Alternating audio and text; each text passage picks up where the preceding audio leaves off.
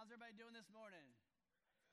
If you were here last week, then you were blessed because it truly was an epic Sunday. I know those were the points of the message, but really, uh, those who have been here for a while, just for me to, to watch and see just the fruit of years of parents pouring into kids, our children's ministry pouring in kids, um, the student ministry pouring into those kids, and them becoming young adults and seeing them sent out to, to just committed to serve the Lord and honor the Lord at the school they go to or their work, wherever, whatever's next season for them. It was just a real joy, and it was just an awesome Sunday. Um, today, we're going to pick up where we were before uh, last week, which was Luke 19. We looked at Zacchaeus in 1 through 10. Today, we're looking at verses 11 through 27. And in these verses, we're looking at uh, the return of the Lord and, and clarifying. Jesus tells a parable to kind of help us understand how to think about that rightly. It's really something that's on everyone's heart. Just this week, uh, I was at the PT. Now, that doesn't surprise anybody, right? Because that's what I do now at 51. I go to the PT. I was sitting there trying to think how I could get a multiple discount because I was like, well, I'm here for my elbow, but my back hurts, my neck hurts. You know, Chris is like, seriously? I'm not. We're going to do one at a time. But uh, so while I was there, I was checking out the office manager, and she took my payment. And then right before I left, we reconnected since coming to PT. We grew up knowing each other, and I hadn't seen her in years. But right before I was leaving, she said, Tracy. And I said, What? She's real soft spoken. She said, When is Jesus coming back? and I said, Karen, I don't know. I was like, But it's not soon enough for me. And she said, Me either. I said, But he is coming back.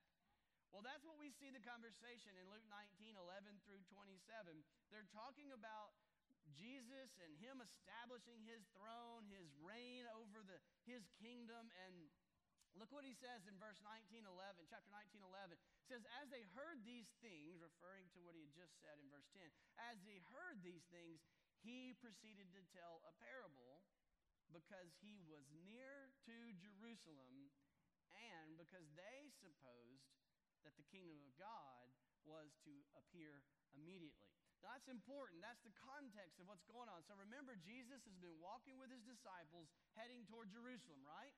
And we've been tracking with Luke's record of this journey towards Jerusalem. And as he enters Jerusalem, he's entering in the headquarters of their faith. He is entering in the, the place where it is, in their mind, the hub of their religion. And so the disciples think he is about to go into Jerusalem and he is about to set up his power structure.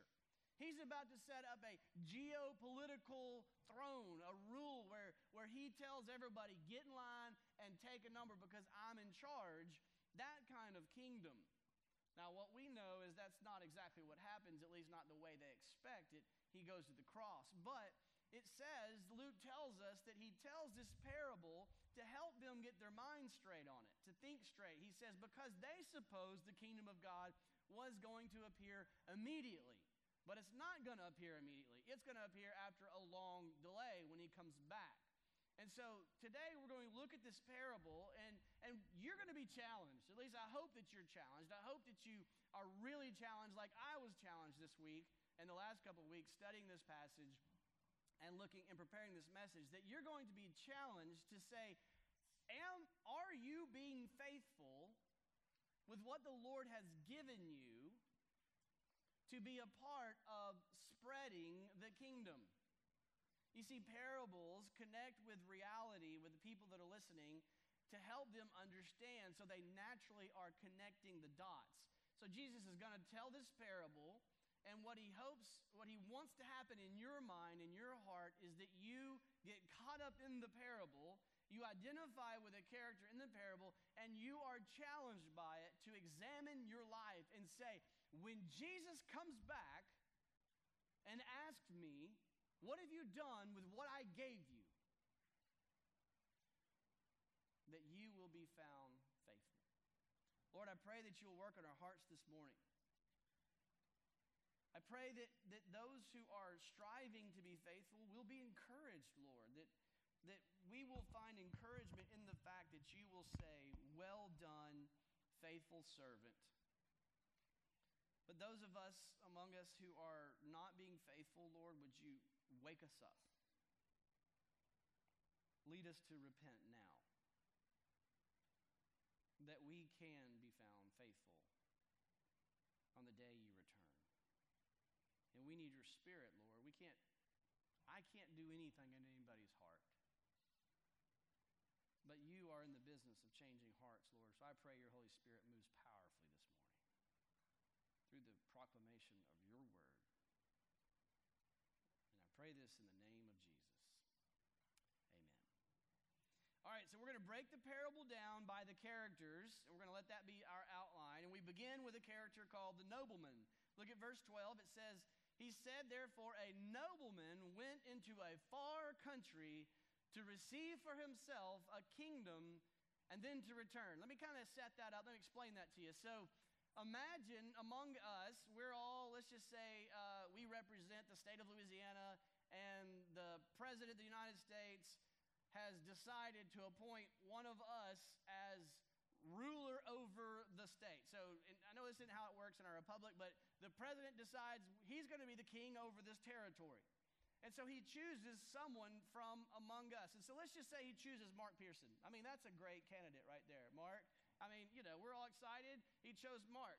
And so he is going to be king. He's been appointed, he's been declared the king of us. One of us will become the king of us. In order for that to be brought about, he has to then travel a long distance to go into this coronation ceremony where, like when I was a Cub Scout and they put a sword on my shoulder, I dubbed thee Sir Bobcat. I don't know if anybody remembers that, uh, but I was I was made a bobcat when that happened. And so he took, takes the king and he and he says, "You are now officially the king. This is your throne. You're the rightful heir of the throne over these people." So that's what's happening in this nobleman. This nobleman is of high status. He already has people who serve him, work for him. In our language, that would be employees. And, and, so he is a big deal. He was chosen. It's already been declared. He's going to be our king, but he's got to go do the official ceremony to be officially coronated king, and then he's going to come back. So that's the situation with the nobleman. Now I'm going to go ahead and kind of interlace some interpretation throughout our, our time in the parable. This is a picture of Jesus when you look at this parable, this is a picture of Jesus. They think he's going into Jerusalem. He's about to go ahead and be this powerful king, but he's not. He's going to be this suffering servant first to die on the cross to pay for the sins of those who can be blessed to be in the kingdom. Then he's going to rise from the grave and he's going to ascend to heaven. That's the faraway land. He's going to go to his faraway land.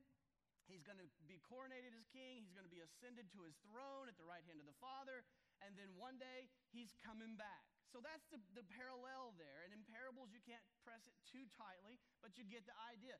So Jesus knows they're thinking wrong. In Jerusalem, they're thinking I'm about to be a powerful king, but I've got to help them think right about this. So he tells them a parable about a nobleman, goes away, is going to come back to, to ascend to his powerful throne.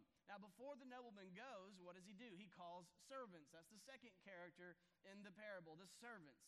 It says in verse 13, he calling 10 of his servants, he gave them 10 mina, and he said to them, Engage in business until I come back. So stop there. So here we have the second character in the parable are servants. These are distinguished from what are called citizens. So the servants are employees of the nobleman, and the nobleman's about to head off to a long to a long journey we don't know when he's coming back. And before he leaves, he calls his servants and he entrusts them with a mina, which is money. It's a coin that's worth of about four months' wages. And he gives them all the same amount. He says, Each one of you, 10 servants, employees, have this mina. And what does he tell them to do? He says, Engage in business. That could also be translated, turn a profit. Now, this is a picture of the disciples of Jesus. Jesus, before he heads off and ascends to heaven, we see in Luke's account in Acts that he says to them, Now, the power of the Spirit is going to come upon you and be about my business of what? Making disciples. He said that in verse 10. What did Jesus say? In verse 10 was his business. Right after Zacchaeus, he said, he tells us what his business was. He says, For the Son of Man, that's Jesus, came to seek and to save the lost. He says, That's why I'm here. That's why I came. I came in to seek and to save you, the lost. And now, as I head off and send off, go off to a distant land, while I'm gone, I'm giving you this money this time, this energy, these resources, these skills, these passions, this influence that you have over children, grandchildren, nieces, nephews, family, over coworkers, over employees, or over your neighbors and your friends. He says, I gave you all of this. I'm heading off to a distant land, and while I'm gone, use this to engage in my business. And what is his business? Winning souls making disciples, advancing the kingdom, spreading the glory of God, sharing the gospel, using all that you have to be about His business.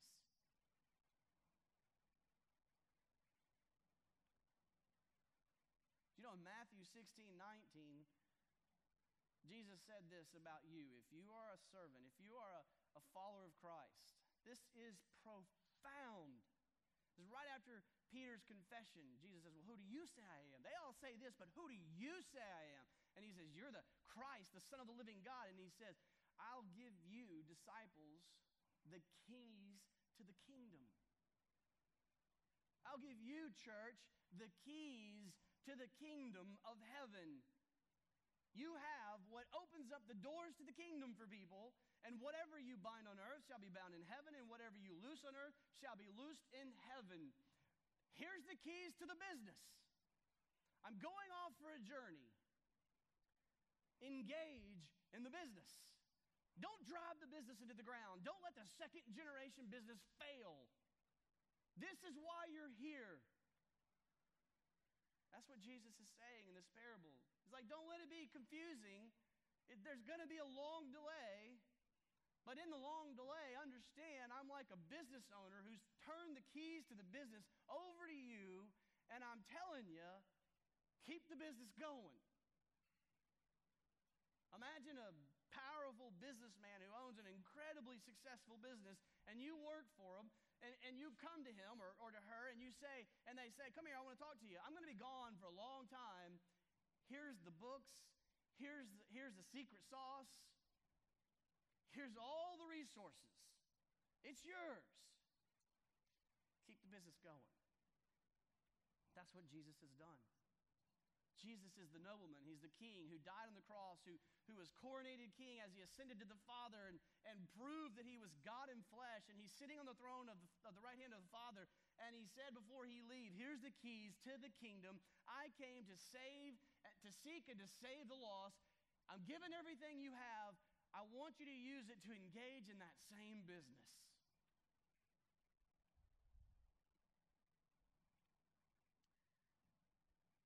Next, we see our third characters, the citizens, as opposed to servants. You have the noblemen, the citizens, I mean, noblemen, the servants, who are among us like citizens, but they're different because they serve the, the king. Now we have the citizens who are the rest of those as opposed to the servants. Verse 14, but his citizens hated him. They sent a delegation after him saying, We don't want this man to reign over us. So stop there. So, so it'd be like some of us, no, we would never do this to you, Mark. We love you. But there'd be like some of us who said, I don't want him reigning over me. Okay, we'll get a group together. Let's, let's get on a plane and get over there and tell the president, we don't want him being our ruler. There's a lot of people who are saying that about Jesus. We, we don't want him ruling over us. I don't want him telling me what to do with my money. I don't want him telling me what to do with my business, my gifts, with my kids. I'll raise my kids how I want to raise a kid. I'll do what I want to do. You are not going to tell me what to do. That is what the citizens are saying. If, if the nobleman represents Jesus, the citizens represent unbelievers who are doing the work of Satan. It's that cut and dry. It's black and white. You know, the world likes to talk about unbelievers pretty, you know, nebulous terms, like everyone's kind of does what's best to them, what they think is right. That's not accurate at all. There are two choices. You are either serving Jesus or you're serving Satan.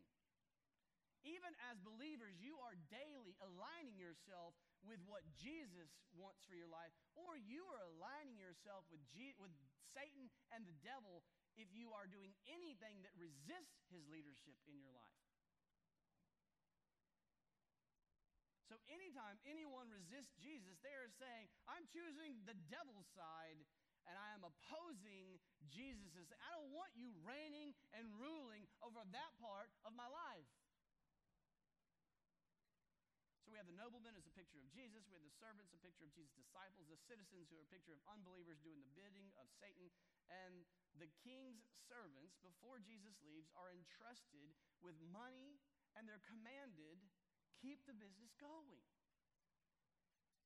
That's what Jesus has done. He has said, here's the keys to the office, to the kingdom. Keep the business going while I'm gone. So, what happens next? We have the day of judgment. Look at verse 15. When he returned, the nobleman comes back. He's been coronated king. He comes back. Having received the kingdom, he ordered these servants to whom he had given the money to be called to him that he might know what they had gained by doing business. Period. The purpose for his com- calling them back to himself, so he calls the church to himself, he calls the servants to himself, he calls his employees to himself, and he says, I want to know what you have gained by doing business in my absence. This is a picture of the day of judgment. And the Bible says that the saints will be judged first. The church will be judged first with what for what you did while he was gone. It's terribly convicting concept. But I want you to feel the weightiness of this. Jesus will speak your name one day, and he will say, What did you do? What did you gain with all that I entrusted to you while I was gone? So the king holds him accountable for their fruitfulness. Now, a few things to notice about their situation. These, these servants are not the owners of the mina. They're not the owners of the money. They are stewards. They are holding the possessions of the owner.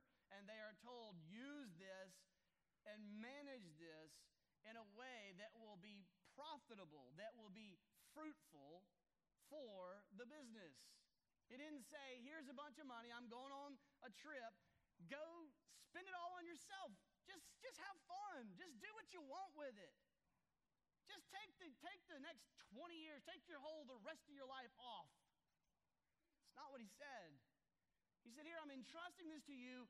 Turn a profit for the business. And what is this business? I came to seek and to save the lost, to make disciples engage in spreading the gospel, advancing the kingdom while I'm gone, and I'm going to come back. I'm going to ask you, insert name, what did you do with what I gave you? And so we see him in verse 16.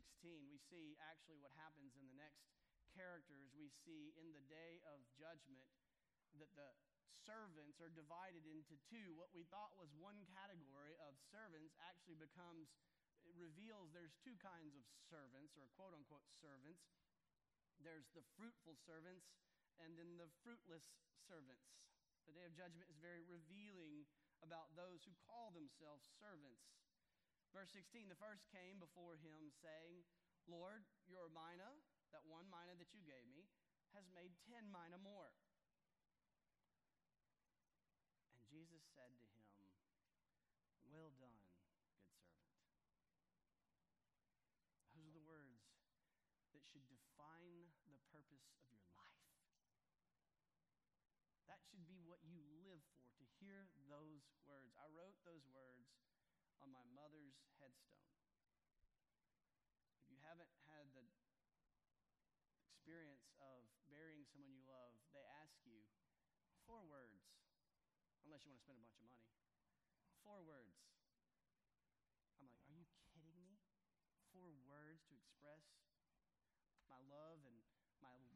father's life. And God gave us that verse Well done, faithful servant.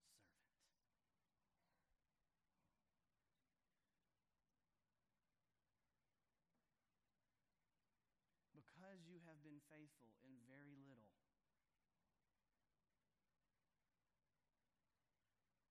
Notice what the judgment is about being faithful with what you have been entrusted with. Because you have been faithful with very little, you shall have authority over ten cities. And then the second came, saying, Lord, your mina has made five mina. And he said to him, in the way it's written, you presume he said the same thing, well done, faithful servant. And you are to be over five.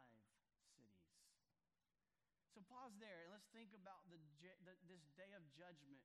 What we notice is that the servants are not the owners, they're managers, they're stewards, and they'll be accountable for what they did with what they were entrusted. And they were all entrusted a little, and they were not judged harshly because the five was less than the ten.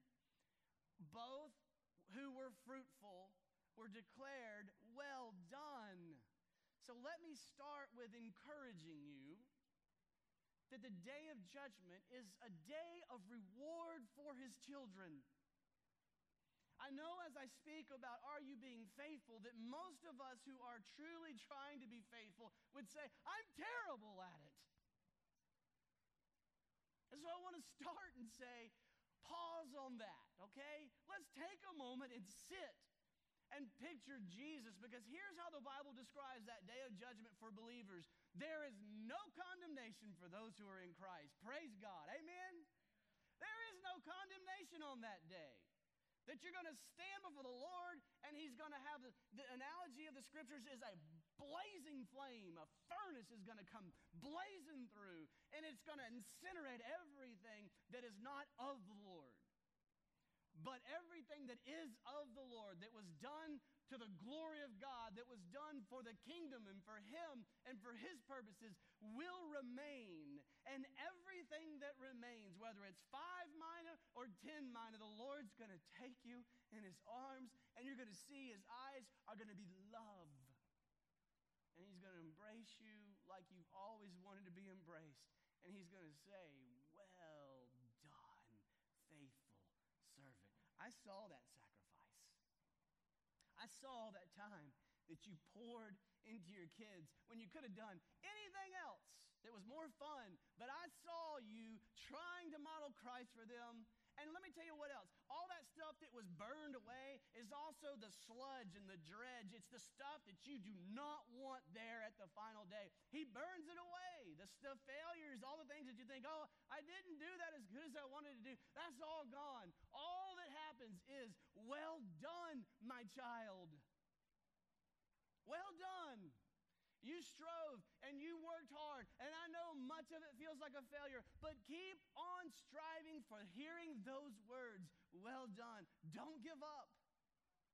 He's going to say it, and there is no greater gift in the world than to hear your Creator say, That was awesome.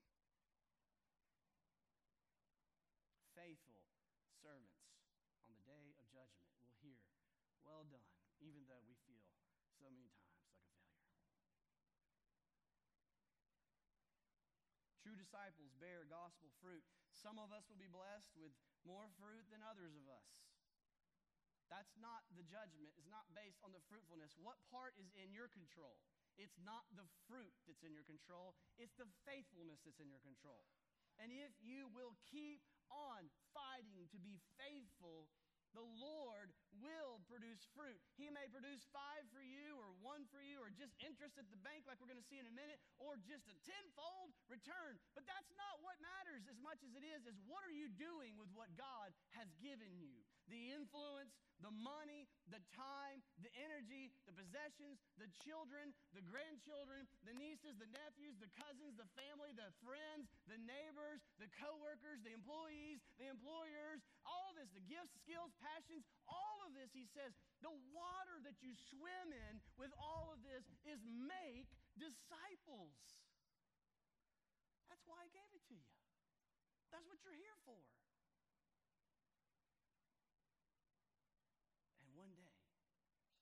you're doing that, giving it your best shot, he's going to say, Well done. Now, what is this whole idea of here's a bunch of cities that you're in charge of? Uh, I think it's just a parable. We need to remember the Bible says that we will be co heirs, co regents, co rulers with Jesus over his kingdom. And I think the greatest reward in, on all of earth is that you will enjoy Christ. So I think the more faithful you are, the more you will enjoy Christ eternally. And I once heard someone say, eternally. That's, that's so easy to say, so hard to fathom. Let's think about how long is eternity. Take a diamond, take a diamond, take a feather, and brush it across the top of that diamond. And then brush it across the diamond again. And then brush it across the diamond again. And however long it takes for that feather to erode that diamond away, that's day one in eternity. You will be rewarded. It will be so worth it eternally. So the fruitful servants, their fruit reveals their faithfulness, which reveals the genuineness of their claim to be disciples of Jesus. On the day of judgment, that's what will be revealed. It will be worth it. Next, you see the fruitless servants. Look at verse 20. It says, Then, then another came, saying, Well, Lord, here's the mina that you. I kept it laid away in a handkerchief. I buried it in a can in the backyard and covered it up. Did you take this is kind of weird part because he describes this guy. We've kind of been thinking of him as Jesus, but let's just kind of remember it's a parable. He says, I was afraid of you. That's why I did this. I was afraid of you because you are a severe man. You take what you did not deposit and you reap what you did not sow. And then he said to him, Jesus says, Well, I will condemn you, or the, excuse me, the nobleman said to him, I will condemn you with your own words, you wicked servant. You knew that I was a severe man, taking what I did not deposit and reaping what I did not sow. Well, then why did you not put the money in a bank? And at my coming, I would have at least collected it with interest. And he looked around and said to those who stood by, Take the mina from him and give it to the one who has ten mina. And they said to him, Lord, he has ten. So this third servant is not a faithful steward. He's not truly a servant. He let his fear keep him from being fruitful. His words actually reveal his underlying view of this master, this king. He viewed his master as a fraud. And the servant was not faithful because of his view of the master. Therefore, he was not fruitful. Therefore, at judgment, it's revealed he's no true servant of this king. In fact, the words to him seem to lump him in not with the category of the servants, but with the rebellious citizens that we're going to look at in a minute. So, your life's fruit reveals a lot about your claim to be a disciple of Jesus. Christian, if you are calling yourself a disciple of Jesus, you're saying you're following Jesus. Is what you are doing what Jesus is doing? are you in his business of seeking and saving the lost? Are you making disciples? Are you spreading his glory? Are you swimming in that water? Then verse 26, we see it stated as a principle. I tell you that to everyone who has, more will be given, but from the one who has not, even what he has will be taken away. what does that mean? Well, these are the same words used in Luke 8 18, the parable of the sower, where Jesus makes a similar point. The point here and the point there is, is that the one who is faithful in this life will be rewarded with more so that they can be faithful forever. So, casting out faithful seeds, gospel seeds, the more that you cast, the more you have to cast given gifts and resources to honor God, the more that you honor God, the more you will be able to honor God. It is this idea of the Lord will invest in his faithful employees. Keep being faithful. It doesn't mean you're going to get rich, it just means that God will bless your efforts to honor him and to make disciples. He's a wise steward himself. In the parable of the seeds, it's all about the Word of God. What are you doing with the Word of God that has been implanted to you? Are you bearing fruit with hearing the Word of God and obeying it? And similarly, here it's Are you being faithful with the money that He has given you, with the time He has given you, with the possessions He has given you, with the influence He has given you, with the, with the skills that He has given you, with the passions He has given you, with the personality He has given you, with the children He has given you, with the grandchildren, with the nieces, the nephew, the students, the employees, the patients, the clients, all of it is for Him. That's why we're here. Otherwise, when He saved us, He would just beam me up, Scotty. Work done. But he says, I want you to enjoy this. I want you to be a part of this. I want you to see the great reward. I want you the opportunity to hear me say, Well done, faithful servant. Are you being faithful? Are you fruitful? Finally, we see the day of retribution. Notice this day is now a day of retribution for these factious rebels. If we have fruitful servants and fruitless servants, the fruit distinguishes between two people that call themselves servant, two people call the nobleman Lord.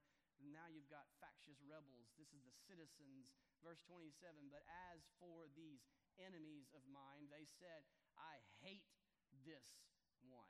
I don't want him ruling over me. I don't like his rules, his law. I don't want, I hate him. And Jesus says, uh, the nobleman says, As for these enemies of mine who did not want me to reign over them, bring them here. And slaughter them before me. That's clear enough. Now, let me remind us of something. They chose this. They chose this fate. Think about what hell is, remember that, that we are souls that are eternal and bodies that are temporarily temporary.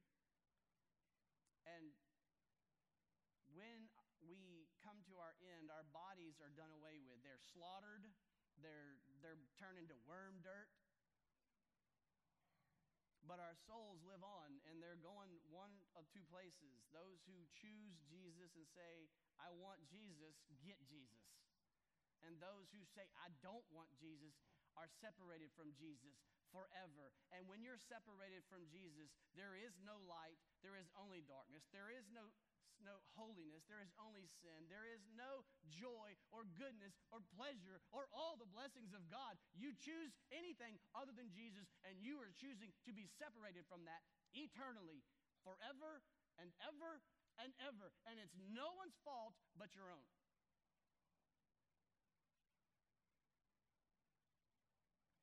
And that's what we see a picture of.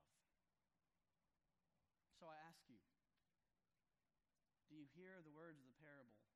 Are you identifying with one of the characters in the parable? I promise you, none of us is the nobleman.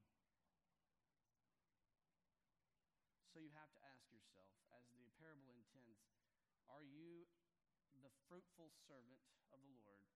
Are you the fruitless servant? Or are you the factious rebel?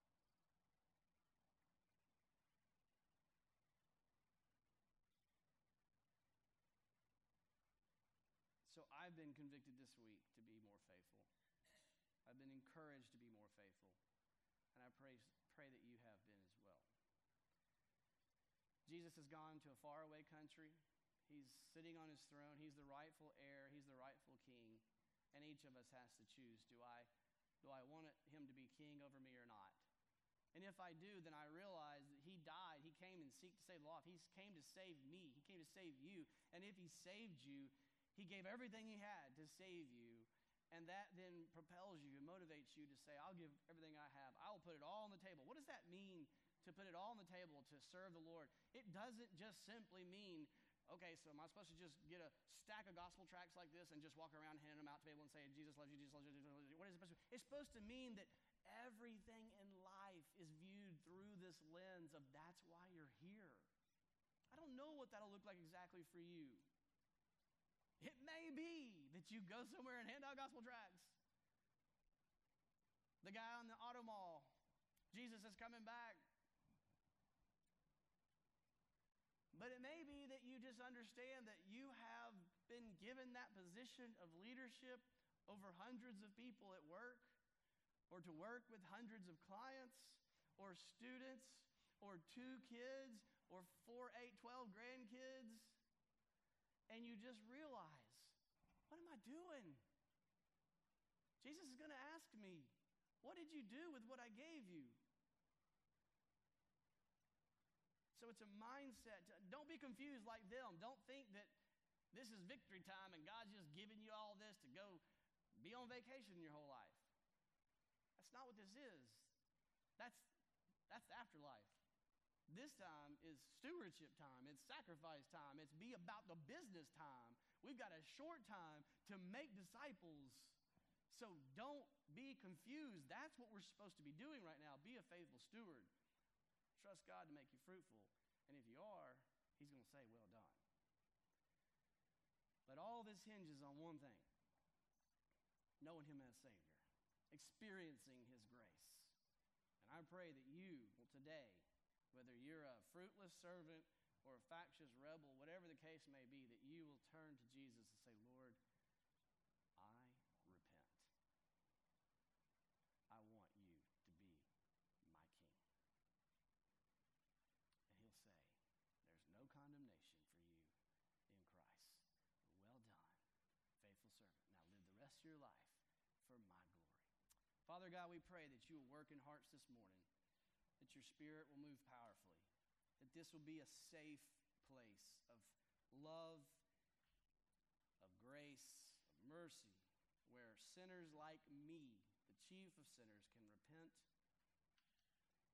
and start honoring you again. Lord, you died for us so that we could be cleansed of all unrighteousness. You've blessed us with so much so that we could be about your business. Help us to be